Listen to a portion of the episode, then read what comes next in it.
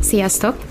Én Vir Zsuzsa vagyok, ez pedig itt a Direkt 36 műsora a Tilos Rádióban. Üdv újra mindenkinek! A mai napon két vendégünk lesz. Az egyikük Zöldi Blanka, a másik pedig Szőke Dániel. Blanka korábban a kollégánk volt, most pedig a lakmus.hu nevű tényellenőrző oldalnak dolgozik a 444-nél. Szőke Dániel pedig a Direkt 36 újságírója továbbra is. És hát a mai napon egy egy talán a magyar közéletnek az egyik legfontosabb témáját hoztuk el.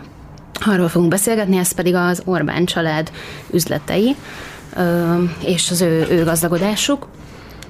A, ez szerintem a, talán a, a legrégebb óta futó sorozat, cikk sorozat a Direkt 36-on. Én most így visszanéztem az elmúlt 7 évben, 7 évvel ezelőtt kezdtük el a Tibor István és az Elios ügynek a, a részleteinek a feltárásával, és azóta 58 cikk született ebben a témában, ami direkt 36-os mércével mérve rengeteg. Um, és hát volt róla rádiós műsorunk, volt animációs videónk, és hát uh, nagyon sokat beszéltünk róla a különböző médiumokban is. Um, ahogy említettem, ugye először a Tibor István üzleti ügyeivel kezdtünk el foglalkozni, aztán utána kicsit ráfordultunk a, a Dolomit Kft., illetve az idősebb Orbán győző ö, körüli cégeknek a tevékenységére, megnéztük, hogy a Gánti Orbán bánya um, hogyan működik, hogyan, hogyan szerzi egyre nagyobb üzleti sikereit, és uh, közben egyébként nem mellékesen foglalkoztunk Simics Kalajos tündöklésével és bukásával is. Um, van ugye egy további um, Orbán győző, aki az ifjabbik, ő Orbán Viktornak a, a, fiatal, a fiatal testvére, és az ő öcsük pedig Orbán Áron, róla szól a legfrissebb darabja ennek a cikksorozatnak. De még mielőtt erről beszélnénk részletesen, én szeretnélek megkérdezni téged, Blanka, mint olyan újságíró, aki, aki ezzel talán a legtöbbet foglalkozott a Direkt 36-nál, vagy legalábbis a legtöbb cikkben talán neked benne volt a kezed, hogy miért annyira fontos ez a téma, szerinted, hogy, hogy ennyire kiemelten kövessük a Direkt 36-on? Miért, miért volt ez, ez kiemelt sztori nálunk mindig is? Sziasztok! Köszöntöm én is a, a hallgatókat. Öm, szerintem ehhez nem kell olyan óriási nagy magyarázatot fűzni, hogy, hogy miért ez a, az egyik legfontosabb téma. Magyarországnak a, a legfontosabb és legnagyobb hatalommal bíró ö, emberéről, Orbán Viktorról szól ö, közvetetten, hiszen az ő családjának a, az üzleti érdekeltségeit, a hozzájuk kötődő üzleteket tártuk föl, illetve tárja fel a Direkt 36 is még folyamatosan, meg egyébként a Direkt 36-on kívül még rengeteg újság Magyarországon. Látható, hogy, hogy ez az embereket nagyon-nagyon érdekli, ez olyan, olyan szintű ügy, amit nem tudunk azzal lesöpörni például, hogy hát persze minden, minden ilyen kisebb szegletének a, a politikában előfordulnak hasonló, hasonló ügyek, nem ez, ez, a, ez a legnagyobb befolyással a bíró embernek a, a, az életéről szól, és, és kiemelten fontos azt tudni igazából a, a magyar állampolgárok, a magyar választópolgárok számára, hogy, hogy pontosan milyen módon gazdagodnak többek között Orbán Viktornak a, a közvetlen családtagjai, hiszen, hiszen a kutatásaink során azt tártuk föl, hogy ez nagyon-nagyon sok esetben részben vagy teljes egészében közpénzből, tehát egyrészt a, a magyar állampolgároknak az adóforintjaiból, másrészt erről majd még biztos fogunk a, a műsor során sokat beszélni, Európai Uniós állampolgároknak a, az adóforintjaiból történik. Igen, ez, erről, erről majd sokat fogok kérdezni. Um, mielőtt azonban ebbe belemegyünk egy kicsit bevezetőként azért megkérdezném, hogy, hogy Orbán Áron, mint ugye a legfiatalabb testvér a, a, a három testvér közül, um, már, már ugye mi, már, már Blanka, te is elkezdtél vele foglalkozni, hogy elkezdted figyelni, hogy ő, ő miket csinál. Mi az, ami, ami felkeltett az érdeklődéseket? Miért, miért találtad pont őt, az ő személyét érdekesnek? Így van, Pet, Pető András újságíró szerkesztő kollégával kezdtünk el a Direkt 36 hogy az Orbán családnak az ügyeivel foglalkozni, és azért így a, a családtagokat viszonylag jól körülöttük, úgymond az évek során. Még a Direktnek az indulása környékén a Vorák Anita írt sok cikket a Tibarc István érdekeltségeiről, mi Andrással közösen nagyon sokat figyeltük Orbán Viktor édesapjának a különböző építkezésekkel foglalkozó cégeit, majd ifjú Orbán győzőnek szintén a, az állami, állami kötődéseit figyeltük, és, és nagyon-nagyon sokszor előjött különböző beszélgetésekben egyébként, hogy na és vajon mit csinál Orbán Áron a, a következő ö, testvér a, a familiában, és ö, és azt láttuk, hogy, hogy egy ideig bizonyos cégekben egyébként ő, ő benne volt, tehát például egy szállítmányozási cégben ő szerepet vállalt, ideális áron BT-nek hívták még, még korábban a, céget is, iszonyú. Csodálatos az, az, egyik, az, egyik, az egyik kedvenc cégnevem tényleg egész újságírói karrierem során, azt hiszem. Szóval azért már találkoztunk a, az ő nevével olyan cégekben, amelyek, amelyik állami pénzekhez köthetők, de, de igazából nem tudtunk olyan, olyan igazi fogást találni rajta, hogy ugye milyen szempontból lehet érdekes, majd, majd egy idő után azt vettük észre, hogy, hogy ki is lépett bizonyos cégekből, tehát azt, azt láttuk, hogy valamilyen szinten háttérbe vonult. Erről voltak különböző plegykák, hogy, hogy ennek mi lehetett az oka annó, hogy kicsit távolabb akarták tartani a, a különböző családi üzleteiktől, és és először Pető András látta azt, és ő, ő is hívta fel akkoriban a, a figyelmemet, hogy, hogy ahhoz képest, hogy az üzleti ügyektől Orbán Áron így láthatólag távol tartja magát egy bizonyos időszakban, tehát az Optemben, a, a cég információs adatbázisban kevesebb infó volt róla, de a Facebookon iszonyatosan aktív volt. Tehát azt láttuk, hogy, hogy rengeteg-rengeteg bejegyzést tesz közzé, igazából furcsa mód, mert általában a politikai közeli szereplők azért jobban megválogatják azt, hogy pontosan mit közölnek többek között a magánéletükről Facebookon, meg különböző közösségi médiás felületeken, és és azt láttuk, hogy, hogy Orbán Áronnak hát feltűnően nagy vonzódása van a különböző lőfegyverekhez. Tehát ez már alapból nagyon-nagyon érdekes volt, és, és akkoriban, amikor elkezdtünk Orbán Áron után kutatni, akkor már föltártuk azt, tehát láttuk, hogy hogy van, van egy olyan um, fegyverbolt, uh, amit ő a saját Facebook oldalán reklámoz, így a, a különböző cégbírósági adatokban az látszott egyébként, hogy neki ehhez a fegyverbolthoz különböző kötődései is vannak, tehát hogy nagyon-nagyon szépen hozzá lehetett kötni, de, de azt akkoriban még, még nem tudtuk, hogy, hogy pontosan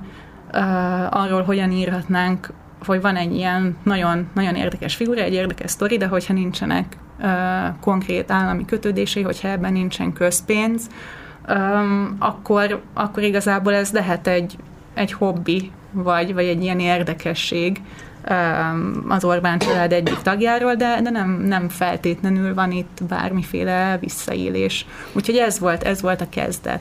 Aha. És, és akkor egyébként emlékeim szerint egy picit azért félre is tettük ezt a témát, és aztán utána Dani kezdtél, te kezdtél el vele foglalkozni. Meg tudod mondani, hogy, hogy mi volt az, ami, ami miatt újra elővetted ezt a sztorit? Sziasztok! Igen, az volt az új apropó, hogy 2022. május végén újra megjelent az Optemben egy friss igazgatósági tagsággal Orbán Áron 2017 után, mégpedig egy országosan ismert cégnek, a Norbi Update Low Carb ZRT-nek lett az igazgatósági tagja, a nagy nyilvánosság számára látszólag teljesen váratlanul és minden előzmény nélkül, és ekkor mm ekkor újra elővettük ezt az aktát, illetve újra próbáltunk felzárkozni azzal, azzal kapcsolatban, hogy mi történt az Orbán Áronnal az elmúlt években, uh-huh. és igen, és ez volt az apropó, ami, ami alapján úgy éreztük, hogy akkor érdemes újra, újra megnézni, uh-huh. hogy ő hol van jelen. Blanka említette már a, a, az érdekes közösségi média oldalát Orbán Áronnak. Erről mesélj egy kicsit, hogy, hogy aki nem látta el, tudja képzelni, hogy körül milyen típusú tartalom van rajta, akár a, azokról a videókról is, amiket, amiket mi többször is megnéztünk. És ezt azért is kérdezem, mert azt biztosan mindenki tudja, hogy ami, amióta megjelent az Orbán Áronról szóló cikkünk, ez a Facebook oldal, ez sajnos elérhetetlenné vált, úgyhogy ma már ezt a tartalmat lehet elérni. Úgyhogy egy kicsit írd le nekem, légy szíves. Igen, aki nem látta, az igazából most már csak a mi elmondásunkból, meg a mi cikkünkből fogja tudni rekonstruálni, mert nem tudom, egy olyan négy órával a cikk megjelenése után ezt vagy, vagy teljesen privátra állították, vagy letörölték ezt az oldalt a Facebookról. Azt lehetett látni rajta, hogy, hogy Orbán Áronnak jó pár hobbija van, és ezeket nagyon nagy kedvel meg is mutatja nyilvános posztokban, tehát ezek bárki számára elérhető posztok voltak. Nagyon sok főzős, sütős képet és videót osztott meg, rengeteg lövészettel, fegyverekkel kapcsolatos posztot, ki is fejtette a véleményét többször a, a szabad fegyverviselés mellett, illetve repülőgépet vezetett, volt, volt egy videó, ahol jacuzziban ült, tehát igazából a, az életének minden szegletébe mm, betekintést engedett a, a nyilvánosságnak, ami, ami tényleg nagyon meglepő, nem hogy politikai figuráknál, de, de egy olyan valakinél még inkább, aki a miniszterelnöknek a közvetlen családtagja. Um, volt, volt egy olyan videó, azt hiszem, hogy 2021 ősze környékén, ami különösen felkeltette az érdeklődésünket, és ennek nem feltétlenül a, a, a tartalma, vagy hát amit meg akart mutatni, az, az volt az oka, hanem, hanem az, hogy nagyon-nagyon szemléletesen kötött össze két területet, ahol ő aktív. Mi volt ezen a videón? Így van. Azt lehetett látni ezen a videón, hogy Orbán Áron szendvicset készít, csupa Norbi Update alapanyagból, elég egyedi ízléssel, azt hiszem, hogy kenőmájas, vajkrém, sonka, sajt, és még, még néhány dolog került erre a szendvicsre, eh, amit egyébként egy méretes vadászkéssel, legalábbis én így azonosítottam be, lehet, hogy nem ez a szakkifejezés, de egy, egy méretes késsel készített, és a konyhapulton egyébként ott volt egy, egy fegyver végig, ott pihent a, a szendvics készítés során, és ugye ez ez később, ahogy kiderült, összekötötte a, az ő fegyverek iránti vonzalmát, és a, és a Norbis termékeket, amik, amikben később tisztséget is vállalt ugye ebben a cégben. Beszéljünk először egy kicsit a, akkor a fegyverekről, hogy ö, van itt egy, egy cég, amit ő, ő rendszeresen ö, ö, megemlít, vagy reklámoz, vagy megosztott a, a közösségi oldalán. A Global Arms Hungary a, a neve a, a, ennek a vállalkozásnak, ennek a márkának. Mögött el egy cég. Mit érdemes róla tudni? Így van. Azt érdemes tudni elsősorban, hogy igen, valóban látványosan sokat posztolt róla az Orbán Áron, gyakorlatilag minden harmadik, negyedik posztja ezzel a fegyver, Global Arms nevű fegyverbolttal, vagy fegyverbolt branddel, és a mögötte álló Multishoot ZRT-vel volt kapcsolatos. Ugyanakkor azt is láttuk, hogy papíron nem vállalt semmilyen tisztséget ebben a cégben, tehát sem tulajdonosa, sem semmilyen tisztségviselője nem volt ennek a cégnek. Ennek a cégnek egyébként Tűzkő Nándor az alapítója és a tulajdonosa. A cég honlapjáról az is kiderül, hogy 2021-ben nyert Európai Uniós forrásból is pénzt ez a cég, nem túl nagy összeget, 9 millió forintot, de viszonylag részletesen leírták azt is, hogy mire fordítják ezt az összeget vállalkozásfejlesztésre, képzésre, illetve egy, egy munkagépet is vásároltak belőle, tehát ezzel viszonylag alaposan elszámoltak, hogy mire fog menni ez a pénz. Igazából Dunakeszin uh, üzemeltet ez a cég egy fegyverboltot, aminek a Global Arms a neve, és ami nagyon fontos még ezzel a uh, bolttal, illetve a Multishoot uh, nevű céggel kapcsolatban, hogy jó pár fiók telepe van, amelyek közül szinte mindegyik köthető Orbán Áronhoz. A köthető az mit jelent? Az azt jelenti, hogy van olyan, amelyik jelenleg is az ő, ő ingatlanán van, illetve van olyan is, amelyik, amelyik volt az ő, ő ingatlanán. sőt Orbán Áronnak a jelenlegi lakcíme is az egyik fiók telepe ennek a cégnek. Uh-huh. Um, milyen állami kötődéseket tudtál azonosítani? A legerősebb kötődés az, az maga a tulajdonos, Tűzkő Nándornak a személye. Mm, ő egy szülésznőgyógyász orvos, aki, aki e, ebben a közegben a legismertebb, tehát orvosként a legismertebb, viszont egyébként a, az MKB-hoz köthető MKB egészségpénztárnak is igazgatósági tagja, illetve ő az, aki bekerült több 2019 től államosított meddőségi centrumnak is az igazgatóság, illetve a felügyelő bizottságába, tehát tulajdonképpen nevezhető állami tisztségviselőnek is, mivel hogy ezek állami intézmények. Uh-huh.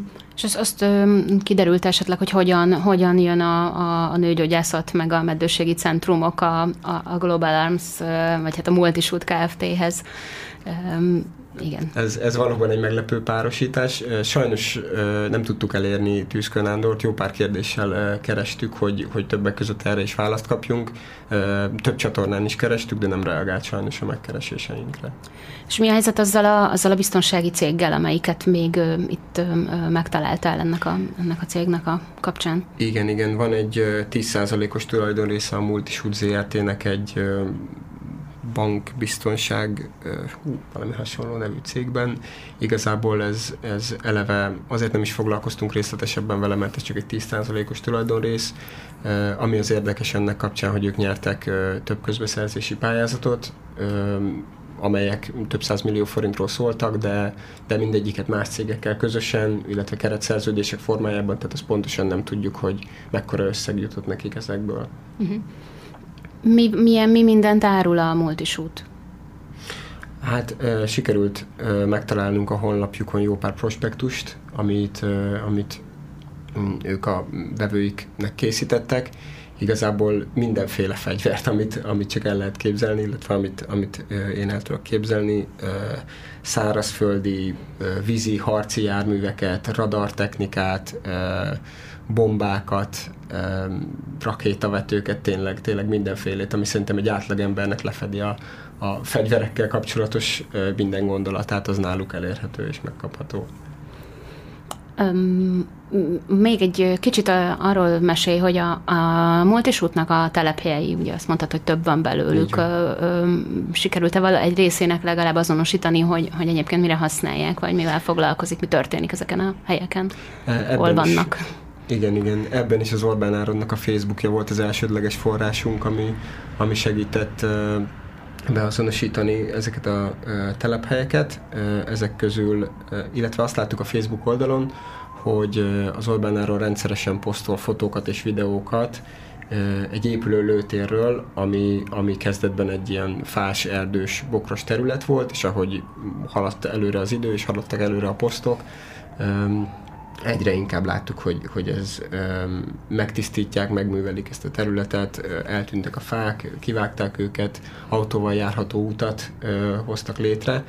Uh, arról nem volt információ egyáltalán, hogy ez hol van ez a terület, uh, viszont a, a Multishoot ZRT-nek a honlapján, illetve a Global Arms márkának a honlapján pedig rendszeresen beszéltek egy épülő lőtérről, így ezzel nem volt olyan nehéz összekapcsolni, és az volt a gondolatunk, hogy ez valószínűleg valamelyik fióktelepen történhet, és először megnéztük a cégnek az Ámoly közelében lévő fióktelepét, ahol nem találtunk semmi hasonlót. Hogy, hogy nézett ki ez a Ámoly környéki rész? Csak hogy el tudja képzelni mindenki, ha már ti ugye elmentetek oda Igen. Pető Andrással, így akkor... Van, így van mit lehetett ott látni? A legérdekesebb ezzel a területtel kapcsolatban, hogy a, a Gánti Orbán bányának a közvetlen szomszédságában van. Ezt, ezt mi magunk sem tudtuk, amikor autóba ültünk, ez, ez egy igen nagy meglepetés volt.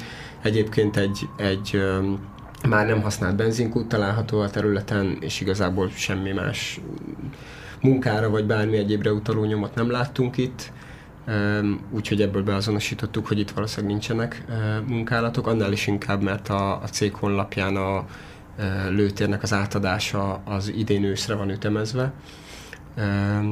És akkor úgy döntöttünk, hogy megnézzük még a, a másik, az egyik másik fiúk telepet is, ami Széchenkének a külterületén található.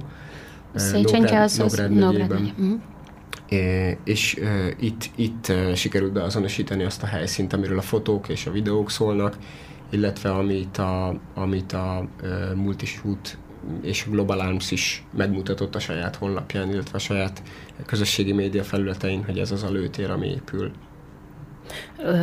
A, ez a két telephely, amit említettél, a Széchenyi és az Ámói, ez mind a kettő Orbán Áron tulajdonában áll? A Széchenyi az jelenleg is, igen, az Ámói hmm. az csak volt a, az Orbán Ároné, aztán elajándékozta az édesapjának, és jelenleg pedig egy, egy felszámoló biztosnak a, a, tulajdona tavaly óta. Ő kicsoda, és hogyan jutott el ez a területhez? Egy Koller Mihály Dávid nevű felszámoló biztos, ő adásvétellel 2021-ben megvásárolta ezt a területet. Ami, ami ebben az érdekes, hogy annak ellenére, hogy ő megvásárolta, a terület az maradt továbbra, és a Multishoot ZRT-nek a fiók telepe ugyanúgy létrejött egy, egy dokumentum, amelyen, amely, amelyben az szerepel, hogy ő a, a cégnek a rendelkezésére bocsátja ezt a területet, hogy használhatják fióktelepként. Um, ahogy ugye néztük, én is, én is valamennyire így kíváncsi voltam, úgyhogy igyekeztem én is követni, ahogy, ahogy alakult a, a kutató munkád, és, és néztem a, a, én is a Multisutnak az oldalát, és ugye ott a sok fegyver között azt lehetett látni, hogy, hogy szénhidrát csökkentett termékek is megjelennek, mégpedig a Norbi Update márkának a, a termékei hogyan, hogyan jön a képbe egyáltalán, hogyan kapcsolódik össze ez a kettő, a két terület teljesen, teljesen különböző. És egyébként Blankát is kérdezem, hogy, hogy amikor te ezzel foglalkoztál, akkor már, már akkor is ott voltak a Norbi Update termékek a, a Global Arms, vagy hát a Multisútnak a, a web, webáruházában, vagy, mm, vagy akkor, hát akkor még nem? szólva nem tudom összerakni, hogy pontosan mikor jelentek meg, de az az igazság, hogy tényleg így már évek, évek óta követtük ezt a, ezt a tevékenységet. Arra arra viszont egyértelműen emlékszem, mert annól még a Danékkal még közösen nézegettük azokat a, a videókat, amik, amik megjelentek például arról, hogy hogy a Turai kastélyban volt például egy Rubin Tréka alakformáló tábor, ahol a Multishoot CRT-nek a, a fegyverei voltak így ugyan extraként ott bemutatva, Uh, és emlékszem, hogy az az igazság, hogy ezt már nem is, nem is tudom, hogy pontosan kinek a, a Facebook oldalán láttam, de hogy konkrétan még olyan is volt, hogy Rubin Réka egy gyémántal kirakott, különleges, ilyen limited edition pisztolyt próbált meg beletenni a kis farmer nadrágjába, és mondta, hogy hát ez azért nem tökéletes, mert hogy nem teljesen fér be a zsebébe, tehát hogy ott még ilyen, ilyen fajta fegyvertesztelés is ment a Turai kastélyban.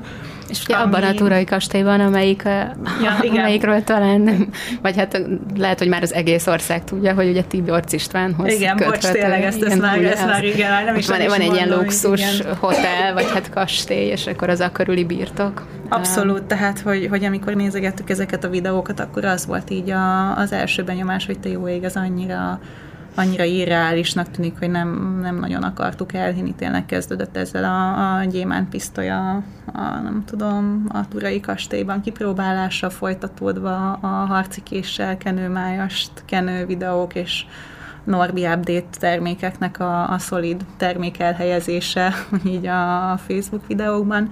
Tehát, tehát ez, ez abszolút, abszolút már jelen volt, illetve még annó arra emlékszem, hogy, hogy nagyon, nagyon korán megtaláltuk azt is, hogy, hogy Orbán Áron nem csak, nem csak magyar vonatkozásban köthető a, a Multishoot ZRT-hez, illetve annak a különböző leágazásaihoz, hanem, hanem nagyon-nagyon hasonló neveken különböző külföldi érdekeltségei is vannak.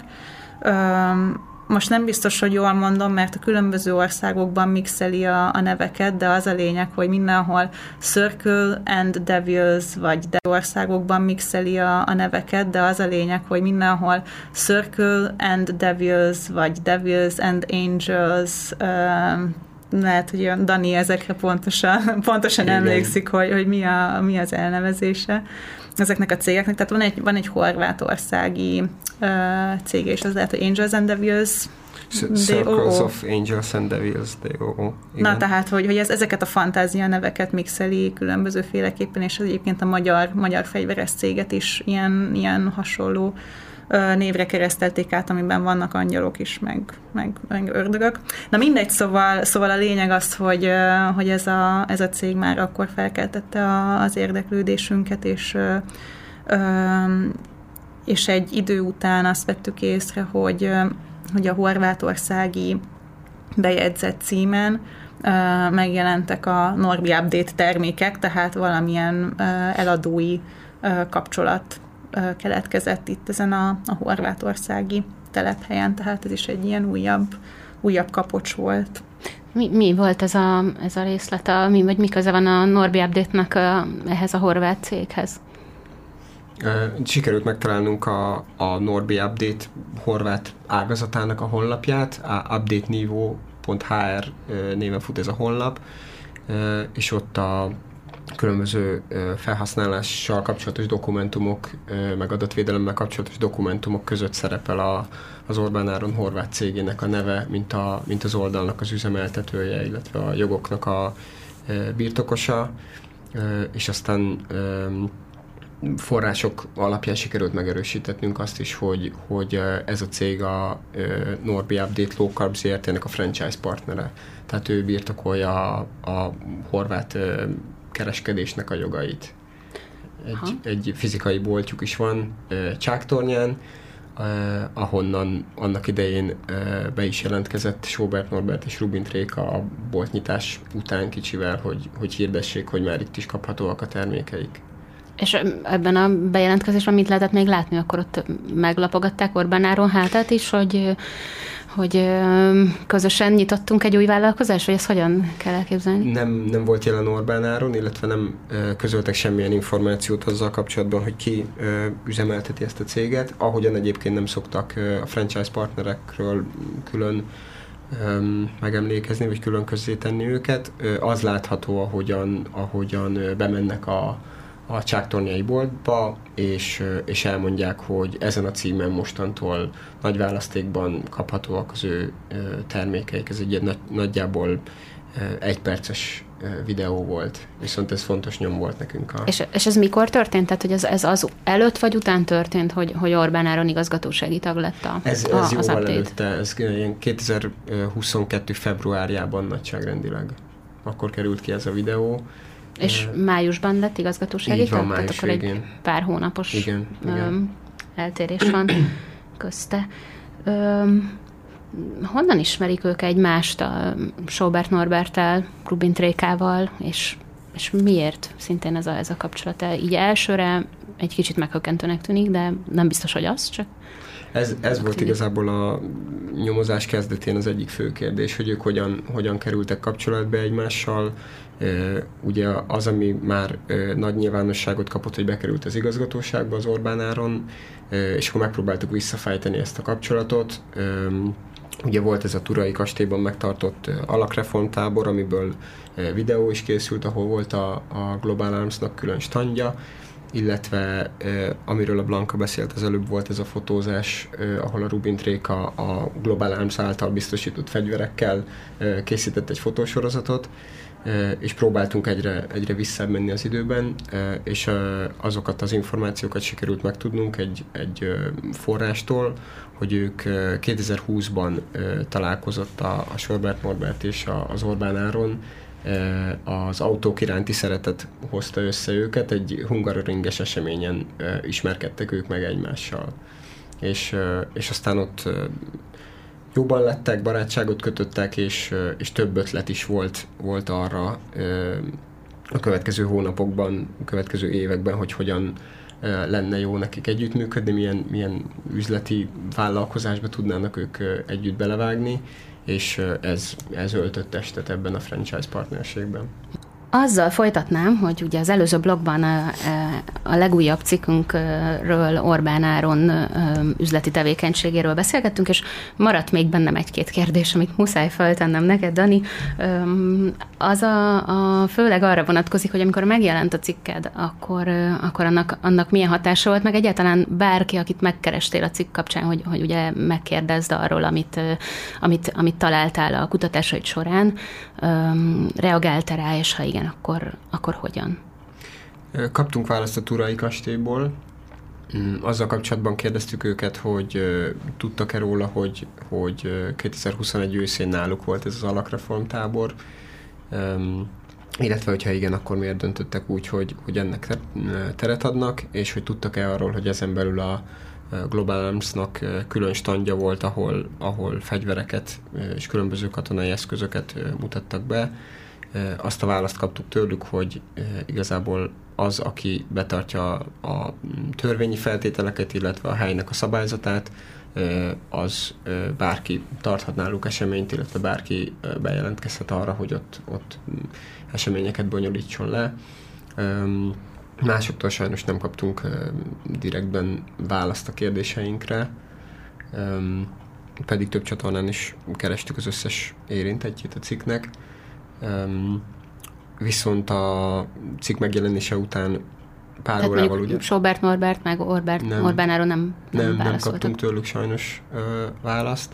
Ö, Orbánáról részéről az volt egy közvetett válasz, hogy elérhetetlenné vált a Facebook oldala, illetve aznap Sorbert Norbert kitett egy élő videót a, a saját Facebook oldalára, ahol ez egy, azt hiszem, hogy több mint 20 perces élő bejelentkezés volt, és ott, ott azt hiszem, hogy, hogy valami olyan megfogalmazást tett, hogy megtámadta őt a liberális sajtó, ezt véltük felfedezni, mint egy választ, illetve hosszan elemezte azt, hogy, hogy az, hogy ő kivel áll üzleti kapcsolatban, az nem jelenti azt, hogy ő, ő bármilyen kedvezményben részesülne, vagy bármilyen előnyöket élvezne az üzleti életben, illetve a, a hangsúlyosabb része ennek a videónak az arról szólt, hogy ő egyetért a, a kormánynak a jelenlegi rezsipolitikájával, illetve a szankciós politikájával. Ez egyébként egy, egy elég lényeges pontja volt szerintem a, a cikkednek, hogy, hogy annak is azért utána kellett nézni, hogy, hogy Sobert Norbertnek vajon megéri-e, és miért éri meg éppen a miniszterelnök testvérével közös üzleti vállalkozásba kezdeni, vagy hát azt össze, tehát partnerré válni. És, és hát több, több pontot, ponton is találtál összefüggést, tehát a, ami, ami Sobert Norbert kormánypártiságát, vagy, vagy arra utaló jeleket jelenti. Mik voltak ezek, hol, hol találtál ilyen, ilyen érdekes pontokat? Az egyik érdekes pont, amit, amit már korábban is tudtunk, hogy ennek a cégnek a, az igazgatóságában ott van Ómolnár Miklós, legalább 6-7 éve, aki a kormányközeli Media Works-nek az egyik um, vezető um, igazgat, azt hiszem, hogy hírigazgatója, vagy valamilyen uh, divízió igazgatója egész pontosan. Uh, illetve a másik még ennél is erősebb nyom uh, az az volt, hogy idén májusban a, az említett Ómolnár Miklós által um, vezetett riposztnak adott egy interjút a Sobert Norbert, ahol, ahol szintén kifejtette azt, hogy ő mennyire egyetért a, a kormánynak a jelenlegi e, politikájával, illetve mennyire elítéli a, az oroszok elleni szankciókat. Egész pontosan valahogy úgy fogalmazott, hogy nem érdemes újat húzni szerinte Vladimir Putyinnal. Ez, ez egy akkoriban nagy visszhangot kiváltó cikk volt, és ez is látszólag előzmények nélkül volt. Tehát korábban és... nem politizált ő? Korábban nem mond, vagy nem tett hasonló nyilatkozatokat, és, és egyébként ezután a nyilatkozata után is um, próbáltuk kideríteni azt, hogy um, neki ebből származott-e valamilyen előnye, vagy hogy ennek lette valamilyen következménye. Azt láttuk, hogy, hogy a jelenlegi és a korábbi cégei nem is indultak soha közbeszerzéseken, nem is nyertek soha közbeszerzéseket, tehát ennél E, ennél inkább meglepő volt ez a, ez a nyilatkozata. Uh-huh. egy huszárvágással vissza, visszarepülnék az időben, vagy húsz évet, de inkább lehet, hogy többet is, és, és, és egy kicsit akkor térjünk rá idősebb Orbán Győzőre, és arra, hogy ez a, ez a, ez a régóta húzódó cikksorozat, amin, amin ti ketten is dolgoztatok, illetve még mások is. Például egyébként Vorák Anita, régi kollégánk, sok cikket írt, és hát Pető András, aki állandó szerkesztője volt ezeknek a cikkeknek. Tehát az Orbán, idősebb Orbán győző üzleti tevékenységével kapcsolatban beszéljünk először arról, hogy mi az, amit sikerült feltárni. Annál is inkább, mert hogy, mert hogy ez a történet, ez, ez még az első Orbán kormány idején kezdődött annyiban, hogy már akkor is a, az Orbán bánya ö, körül ö, törtek ki botrányok, akkor is ö, tényfeltáró cikkek ö, nyomán ö, indult ö, vagy hát arra az kényszerítette reakcióira ugye Orbán Viktort, és egy 2001-es interjúját szoktuk ezzel kapcsolatban idézni, amiben elmondta azt, hogy ő elbeszélgetett az apjával arról, hogy azt szeretné, hogyha nem, nem venne részt a cégével állami megbízásokban. És Orbán Viktor, ha jól emlékszem, de javítsatok ki, hogyha rosszul mondom, úgy emlékezett, hogy ez egy nagyon nehéz beszélgetés volt, és az édesapja nem, nem értette, hogy erre miért van szükség, de hát aztán végül is elfogadta a döntést. De hát az a 2010-es években valamikor azért ez a, ez a megállapodás, ez, ez egyértelműen hát hatáját vesztette, vagy, vagy értelmét vesztette, mert ugye ehhez képest egész más láttunk akkor, amikor elkezdtünk foglalkozni az Orbán család üzleti ügyeivel. Szóval mi az, amit láttunk ahhoz képest, amiben ők nyilvános nyilatkozat szerint megállapodtak? Hát nagyon röviden szólva az, hogy sokat változott a világ 2001 óta. Először csak különböző piaci forrásoktól értesültünk arról, hogy, hogy az Orbán család cégei bizony részt vesznek különböző állami megbízásokban, és, és az évek során Pető András kollégámmal különböző módszereket alkalmazva, kezdve a kamionok követésétől, a forrásokkal való beszélgetéseken át, a hosszú éveken át tartó közérdekű adatperekig, ennyire több és több bizonyítékot szereztünk arra, hogy, hogy ez a, az állami projektekben való részvétel, ez pontosan hogyan történik. És itt azt a nagyon fontos megjegyezni, vagy hogy ezt így mindig, mindig kiszoktam emelni, amikor erről a, a sztoriról beszélek, hogy, hogy ez egy nagyon-nagyon szép példája annak, hogy, hogy hogyan lehet nagyon egyszerűen elrejteni a közpénzt a, az érdeklődő ö, szemek elől.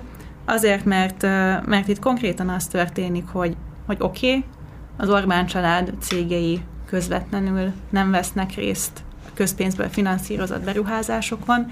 Értsük ezt azt, hogyha beírjuk a, a közbeszerzési értesítőnek a, a portájára azt, hogy Dolomit Kft., ami például Orbán Viktor édesapjának a tulajdonában van, nem fog egyetlen egy találatot sem kiadni nekünk a, az internet, mert nem fővállalkozóként nyerik meg ezeket a közbeszerzéseket, hanem az történik, hogy, hogy az állami beruházásokban ők építőanyagbeszállítóként vesznek elsősorban részt, ami azt jelenti, hogy a, a közbeszerzésen nyertes fővállalkozó megbíz egy alvállalkozót esetleg, az alvállalkozó pedig egy másik cégtől, beszállítóktól szerzi meg ezeket az anyagokat.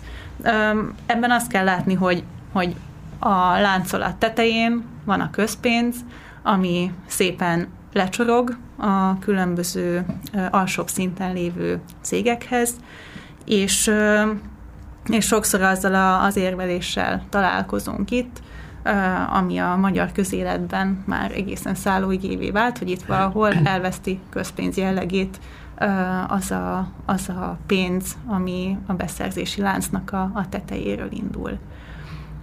Tehát amit látunk, az az, hogy, hogy Orbán Viktor maga is, amikor annó Brüsszelben szembesítettük azzal, hogy, hogy az édesapja állami beruházásokon vesz részt, akkor, akkor azzal kérdezett vissza, hogy de hát közvetlenül az állammal szerződik. És nem, nem erről van szó, nem közvetlenül az állammal, hanem különböző más cégekkel.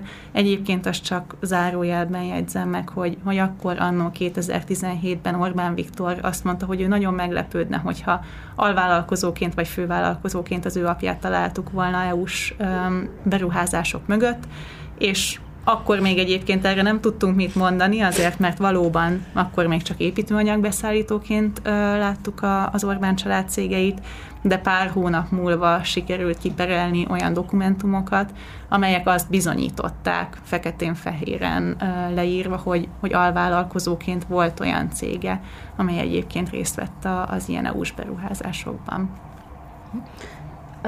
csak egy kicsit, hogy így, így képbe helyezzük magunkat, a, a, mi, az, ami, a, a, mi az a termék, amit az Orbán család cégei értékesítenek, vagy ami, amivel kapcsolatban ők beszállítóként tudnak megjelenni a piacon, Ö, és szintén azt is mondd el légy hogy körülbelül milyen nagyságrendű bevételekről, mekkora pénzekről beszélünk itt? Az Orbán családnak elsősorban Orbán Viktor édesapjának több építőipari cége is van, ezek Elsősorban dolomitbányászattal foglalkoznak, illetve emellett különböző építőelemeket, főként például betonelemeket gyártanak. Tehát ezek, a, ezek a, az építőanyagok mihez kellenek? Kellenek ö, különböző útépítésekhez például, ahol a bányákból származó zúzott követ tudják felhasználni, de ilyen zúzott követ használnak például vasútépítéshez is. A betonelemeket, azokat többek között, ahol, ahol mi láttuk például, főként ilyen különböző vízelvezetési munkálatokra, szennyvíz beruházásokra használják. És és emellett pedig vannak olyan, olyan cégek is, amik ezeknek a, az elemeknek, az építőanyagoknak a, a szállítmányozásával foglalkoznak. Tehát ezek azok a, a területek, ahol a, az Orbán családnak a cégei be tudnak kapcsolódni egyáltalán öm, ilyen, ilyen nagy infrastruktúrális beruházásokba, egyébként országszerte, és, és azt látjuk, hogy, hogy ebből hát nagyon-nagyon-nagyon jól megy a, az üzlet. Öm, éppen azért kezdtünk el annó foglalkozni ezzel a témával, mert, mert Orbán Viktor édesapjának a, az egyik legjelentősebb cége, a, a Dolomit Kft. Ez már ugye a 90-es évek óta foglalkozik bányászattal, viszont az volt a, a nagyon-nagyon feltűnő, hogy hogy Orbán Viktor miután 2010-ben ismét hatalomra került pár éven belül ez a cég, és egyébként a többi családi cég is óriási nagy növekedést ért el. És ez volt az érdekes, hogy, hogy azt tudtuk kimutatni, hogy emögött a növekedés mögött ö, részben állami munkák is állnak. És, ö, és amit kérdeztél, hogy itt pontosan mekkora összegről van szó, milliárdos ö, bevételek, és nem is a, a bevétel a, a legfontosabb ebben a, az esetben, hanem, hanem a profit, profit. Uh-huh. hogy ebből milyen, milyen óriási nagy nyereséget tud generálni a cég Csináltunk sok elemzést azzal kapcsolatban, hogy, hogy a, a profit rátája, tehát az, hogy a, hogy a nyereség, tehát hogy a, hogy a bevételből végül mekkora nyeressége lesz a cégnek, az, az az egész piacon teljesen egyedülálló, tehát hogy nincsen még olyan cég, aki ilyen, ilyen nyerességgel ö, tud dolgozni, és ö, és a, a profitok azok már évek óta ö, legutóbb 1,8 milliárd forint volt, előtte 1 milliárd forint környékén volt a profit, és az is nagyon-nagyon különleges ezekben a, a cégekben, a, a piacon szintén feltűnő, egyedülálló módon, hogy,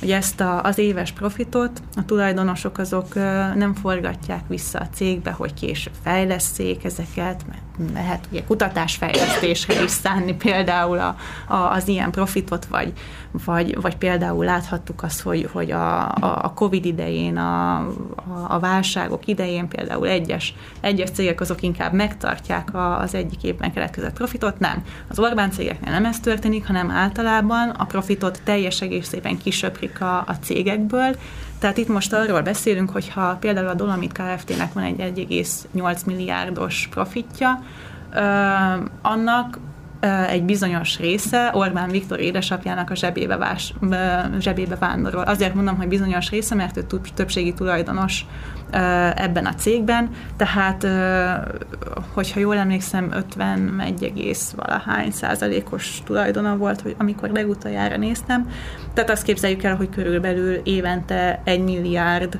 forint megy Orbán Viktor édesapjának a zsebébe. Tehát az osztalékból uh, magánvagyon lesz. Így van, az és... osztalékból egyértelműen magánvagyon lesz, és ezt ugye nagyon, nagyon érdekes abban a, a kontextusban is vizsgálni, hogy, hogy minden évben, amikor a, a képviselők vagyonbevallást nyújtanak be, Orbán Viktor évek óta öm, azt mutatja, hogy, hogy hát neki gyakorlatilag nulla forint megtakarítása van, ö, nagyon kellemetlen perceket okozhat biztos a, a családi ebédnél, hogy, hogy az édesapja meg ehhez képest milyen, milyen óriási nagy ö, osztalékot zsebel be, és ez, ez tényleg, tehát hogy, hogy magánvagyonként jelenik meg. Ö, és azt ugye nem nála. tudjuk innen követni, hogy ez, ezzel a magánvagyonnal mi lesz, csak mondjuk maximum jeleit láthatjuk, hogy tudom, igen. épül a 60 pusztai majorság, ilyesmik, hát de nem, van, nem tudjuk, hogy, hogy biztosan mi lesz vele. Egyébként még csak így röviden visszatérve, hogy az, hogy, az, hogy ilyen óriási profittal dolgozik a, a Dolomit Kft. vagy a Nehézkő és a, és a többi még működő, a, ide a cégbirodalomhoz tartozó cég, ez a piacon mennyire kiugró, tehát mennyivel mennyiben mások ők, mint a többi hasonló, akár zúzott értékesítéssel, akár hasonló termékekkel kereskedő cég, akár a profit szempontjából, akár ár, árképzés szempontjából? Nagyon mások. tehát tényleg tehát az, hogy ahogy, ahogy említettem, ilyen, ilyen mértékű profitráta az, az nincs a piacon a, a nagy multinacionális cégek sem tudnak, óriási mindenféle beruházásban résztvevő cégek sem tudnak ekkora, ekkora profitot termelni, és valóban fölmerül ez a, az, ez a kérdés, hogy, hogy ennek a, a nagy profitrátának mi lehet az oka, és és éveken keresztül hallottuk azt különböző forrásokból, hogy, hogy az Orbán bányának, az Orbán cégeknek a termékei azok nagyon-nagyon felül vannak árazva, de mégiscsak különböző okok miatt az egyes építőipari cégeknek rájuk esik a választásuk és erre akkor tudtunk igazán bizonyítékot szerezni, amikor egyszer az Orbán bányához elmentünk személyesen, pont azért, hogy Orbán Viktor édesapját szembesítsük azokkal a az információkkal, amiket megszereztünk a cégéről, ez egyébként sikerült, és ez egy, ez egy vicces találkozás volt. Azt majd, majd, majd meg fogom majd, kérdezni, majd, majd, majd, igen. Ezt a végére nem, hagyjuk. Nem, nem, nem, nem akartam itt lelőni rögtön a, a poént, de még mielőtt találkoztunk volna Orbán Viktornak a, az édesapjával, akkor a, a, a portánál ki volt rakva egy ilyen, ilyen standon a, a Dolomit Kft-nek az akkori árjegyzéke, ami egyébként az interneten nem, elérhető, és ezt az árjegyzéket tudtuk akkor összehasonlítani más cégeknek a, a szabadon elérhető árjegyzékével, és valóban azt láttuk, hogy hogy a, a legnépszerűbb elemeik azok 30, egyes esetben 60 százalékkal is drágábbak voltak, mint a, mint a piacon elérhető más elemek. Egyébként a, a konkurencia szereplői közül is többen, többen mondták nekem, amikor, amikor beszélgettünk a, az Orbán bánya termékeiről, hogy egyébként ezek, ezek jó minőségű termékek, tehát hogy, hogy azzal, azzal nincsen baj, a, az árnagyságát azt kvázi ilyen természetesnek kezelték a, a piacon, illetve illetve azt sokszor kiemelték, hogy akkor, amikor, amikor ilyen, ilyen nagy mértékű a, az állami megrendeléseknek a, a, a jelenléte egy, egy bánya esetében például, akkor, akkor egyszerűen a, a, a termelés nagysága miatt már jobban, jobban megtérülő lehet az, hogy, hogy, hogy, a, hogy a bánya dolgozik, és hogy, és hogy a kapacitás bővítés miatt most már egyre inkább arról is van szó, hogy bizonyos megrendeléseket ez a bánya tud teljesíteni azért, mert ekkora ennek a bányának tudott annyira megnőni a, a kapacitása, hogy, hogy a, a különböző ö, igényeket ki tudja megfelelően szolgálni. Mhm. Itt már, már, már többször is érintetted, de egy, egy kicsit arról mesélj, hogy ahogy én elnéztem itt a, ezeknek a cikkeknek a megírásához, a tényfeltáró újságírói eszköztárnak nagyjából a minden, minden lehetséges eszközét így kipipáltátok, de hogy, hogy mi, milyen, milyen eszközöket használtak, és mondjuk ezek közül melyik volt a leg, leghasznosabb, melyik bizonyult a leghasznosabbnak végül. Tehát itt a terepmunkától a Hú, az igen. hasznosabb, melyik bizonyult a leghasznosabbnak végül. Tehát itt a terepmunkától a Hú, az igen. iratok bújásáig. Uh, nagyon, nagyon érdekes egyébként, hogy, uh, hogy az egy tök izgalmas um, időszak volt, ami előtt megjelent volna az első cikkünk.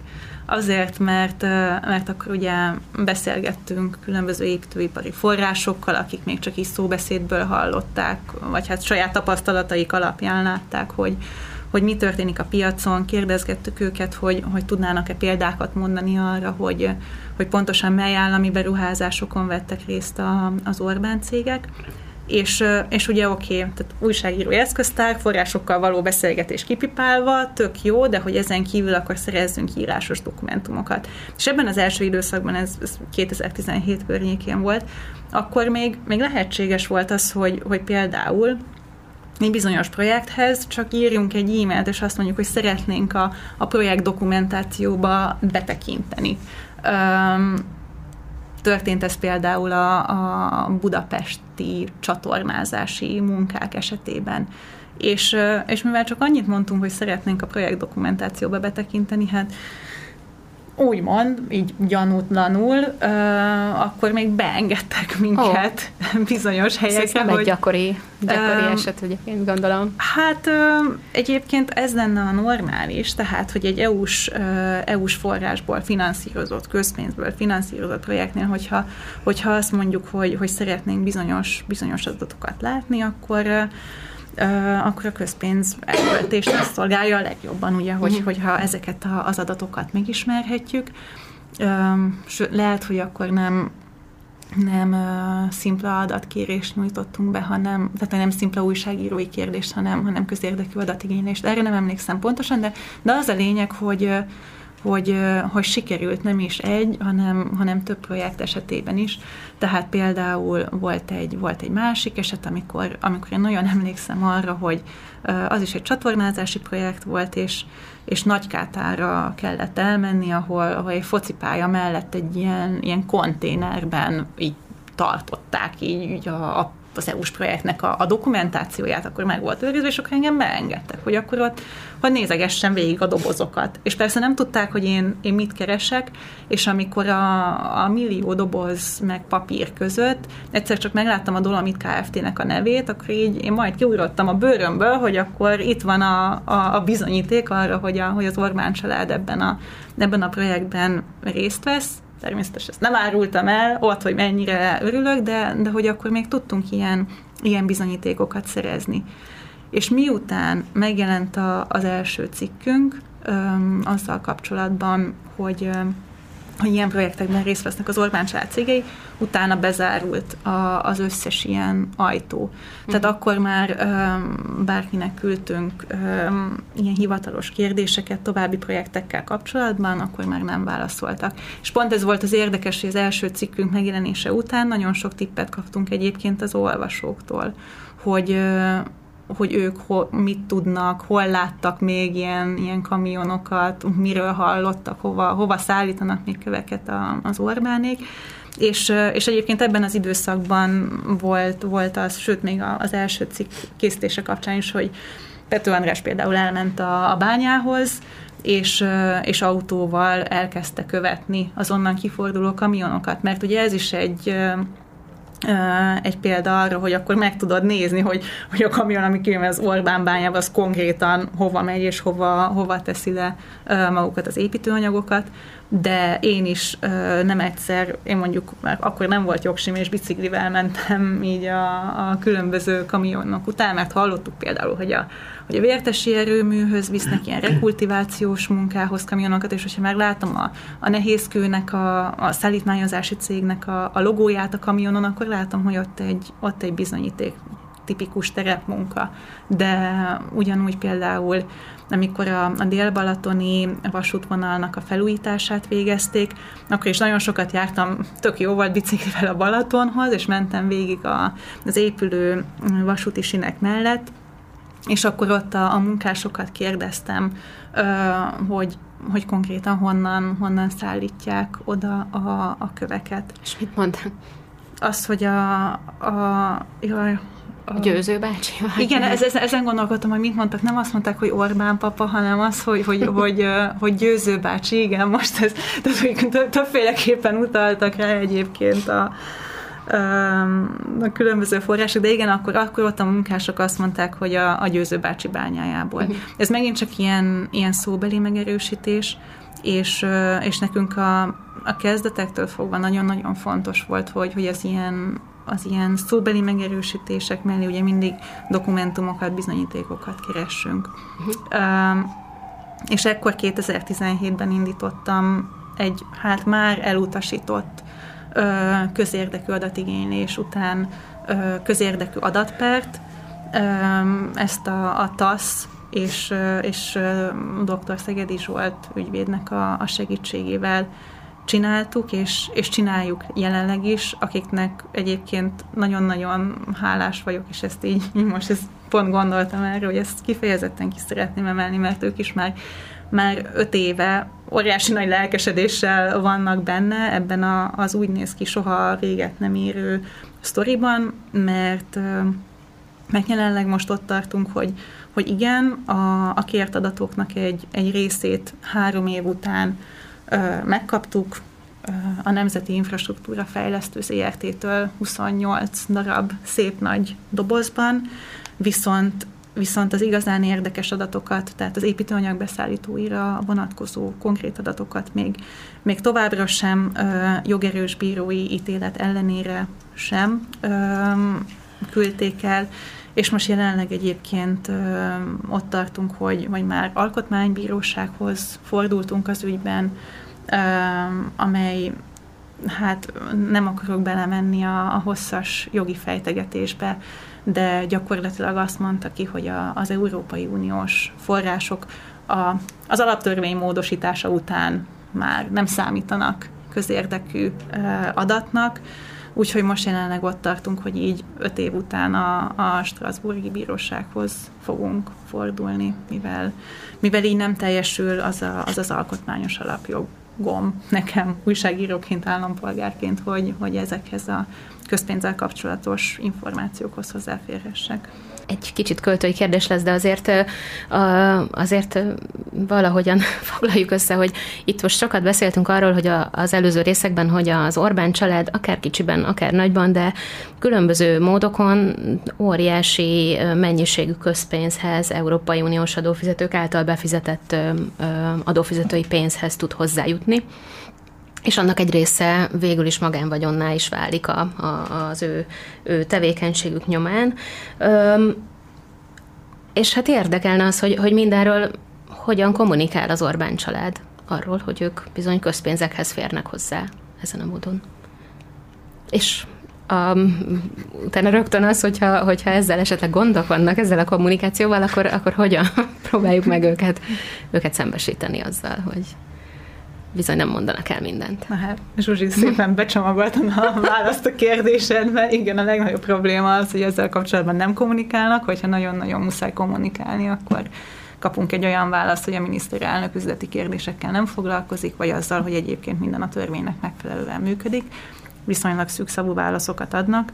Öm, Nekem két alkalommal volt szerencsém a, a történetnek két szereplőjével öm, személyesen beszélni beszélgetni, hát nem is tudom kérdést föltenni, mit is, mit is mondjak erre pontosan.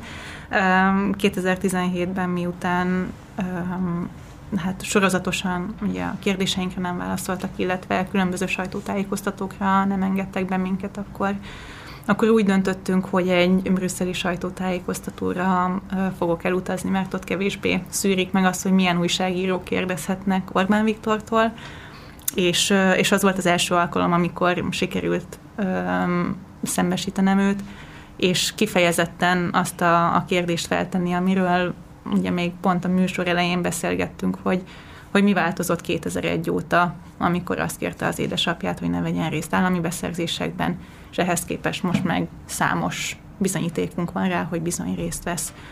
Ahogy, ahogy ezt meséltem, akkor, akkor Orbán Viktornak egy, hát láthatóan azért kellemetlen perceket okozott, az, hogy ezzel szembesítettük, viszont, viszont arra hivatkozott, hogy, hogy amíg nem közvetlenül az állammal szerződnek, addig ő ebben nem lát problémát.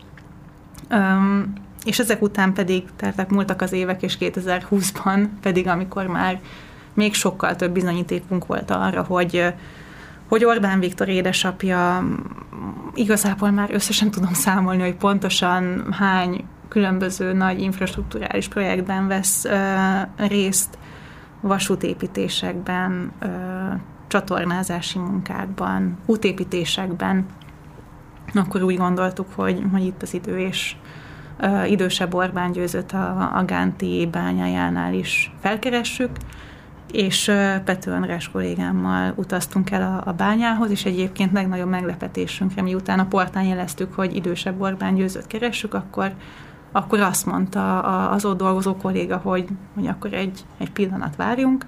És De bemutatkoztatok újságíróként? Persze, igen, uh-huh. igen, igen.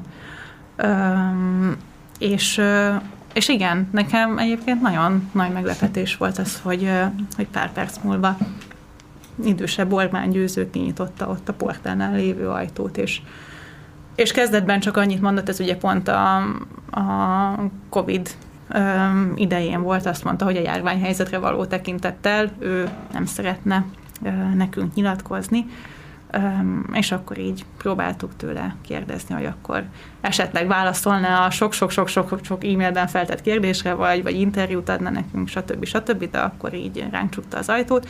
És és még egy ideig ott egy kicsit így tébláboltunk a, a bányánál, tehát nem mentünk el uh, rögtön, és utána másodszorra is uh, kijött idősebb Orbán győző, és akkor már egészen uh, fenyegető hangnemben szólt hozzánk, és, és nekem konkrétan azt mondta, hogy hogy Goromba ember hírében áll, és nem szeretne Goromba lenni, úgyhogy, úgyhogy távozzunk a, a bányából, és mi egyébként egész idő alatt azokat a, a kérdéseket ismételtük ekkor, amit egyébként már az e-mailekben is, meg minden egyes fórumon megpróbáltunk föltenni. Nagyon egyszerű kérdések, az, hogy árulja el, hogy pontosan a cége milyen közpénzből finanszírozott munkákban vesz részt, és ebből mekkora pénzt kap. Ezek nagyon-nagyon egyszerű kérdéseknek tűnnek egyébként. És, és én nagyon sokat mondónak gondolom, hogy, hogy erre lehetetlen választ kicsikarni az érintettekből. Másrésztről pedig, pedig azt is gondolom, hogy, hogy ez olyannyira, amennyire a, a magyar rendszernek a, a sajátja, hogy, hogy ez, ez lehetséges, hogy, hogy ilyen, ilyen kérdésekre nem kapunk választ, és hibája a magyar rendszernek. Olyannyira felelősnek tartom egyébként az Európai Uniót is mindezért, mert Európai Uniós projektekről van szó, az Európai Unió felé is számlákat, kimutatásokat kell, vagy kellene benyújtani ezeknek a, a vállalatoknak, és, és amíg ennyi hihetetlen mennyiségű euró, milliárd forintok tudnak hát ilyen, ilyen fajta ellenőrzés nélkül elköltődni Magyarországon, addig annak is, annak is megvan a felelőssége, aki egyébként a, a pénzt pénzt adja és, és felügyeli, és a monitorozással meg van bízva. És ezt azért emelem ki egyébként pont most, mert ugye aktuálisan éppen, éppen most beszélgetünk erről, meg hát ez a, ez a legforróbb téma egyébként most a, a napokban, hogy az Európai Unió igenis megfogalmazza a kritikáit azzal kapcsolatban, hogy, hogy Magyarországon milyen milyen korrupciós veszélyek állnak fönt, hogy az EU-s pénzeknek az elköltésével bizony problémák vannak, de a mostani javaslatok és alkudozások között sem merült föl például az, hogy, hogy az Orbán családjának gazdagodását elősegítő gyakorlatot például milyen módon tudnák megfékezni. Tehát az, hogy ami a jelenlegi helyzet, hogy gyakorlatilag, hogyha a fővállalkozó közé beékelünk még plusz egy céget, és onnantól kezdve a közpénznek a, a, az útja az már követhetetlen lesz. Ez egy ugyanúgy továbbra is fennálló probléma lesz, és ugye ez a, ez a konstrukció, ez nagyon sok más területen is megjelenik, tehát pontosan ez, a, ez az elméleti alap egyébként a, a közvagyonnak a, a magán különböző alapítványokba való átjátszása során, hogy, hogy egyszerűen ez a közvagyon bele, belekerül egy, egy ilyen fekete lyukba, és utána nem tudjuk, hogy, hogy mi lesz vele. Tehát amikor erről beszélgetünk itt, itt nagyon-nagyon sokat, hogy, hogy hogyan gazdagodik a, az Orbán család, akkor, akkor azt szerintem kiemelten fontos látni, hogy, hogy, hogy ez ellen például az Európai Unió milyen lépéseket tudna tenni. Még egy záró kérdésem volna, hogy kicsit elfogyott az időnk. Ugye itt Orbán győző, idősebb Orbán győző áll a fókuszban a legtöbbször. Van egy ifjabb Orbán győző is, akire már nem jutott idő, de, de neki is vannak olyan, olyan vállalkozásai, amelyek, amelyek EU-s pénzek közelébe kerültek, meg egyébként van olyan, olyan barátja, üzlettársa is, aki, aki szintén nagy értékű pályázatokon tudott nyerni. És akkor itt van még Orbán Áron, a legfiatalabb testvér, akinél egyébként ilyennek nyomát nem találtuk a jelentben, de korábban ő is tagja volt azoknak a cégeknek, amelyek ma óriásira nőve, óriási profitokat szereznek. Ugye ő, ő ahogy már említettük, az ideális áron néven létrejött, és aztán nehéz kövé átnevezett, és azt hiszem ma már egy harmadik neve is van ennek a cégnek. A fuvaroznak. Fuvaroznak, KFT, ugye? KFT. Igen, tehát hogy, hogy Dani, téged kérdezlek, hogy, hogy szerinted hol lehet Orbán Áront elhelyezni ebben a, ebben a családi együttműködésben? Ő, ő milyen, milyen figura ebben az egész, ho, hova tegyük ebben a képben?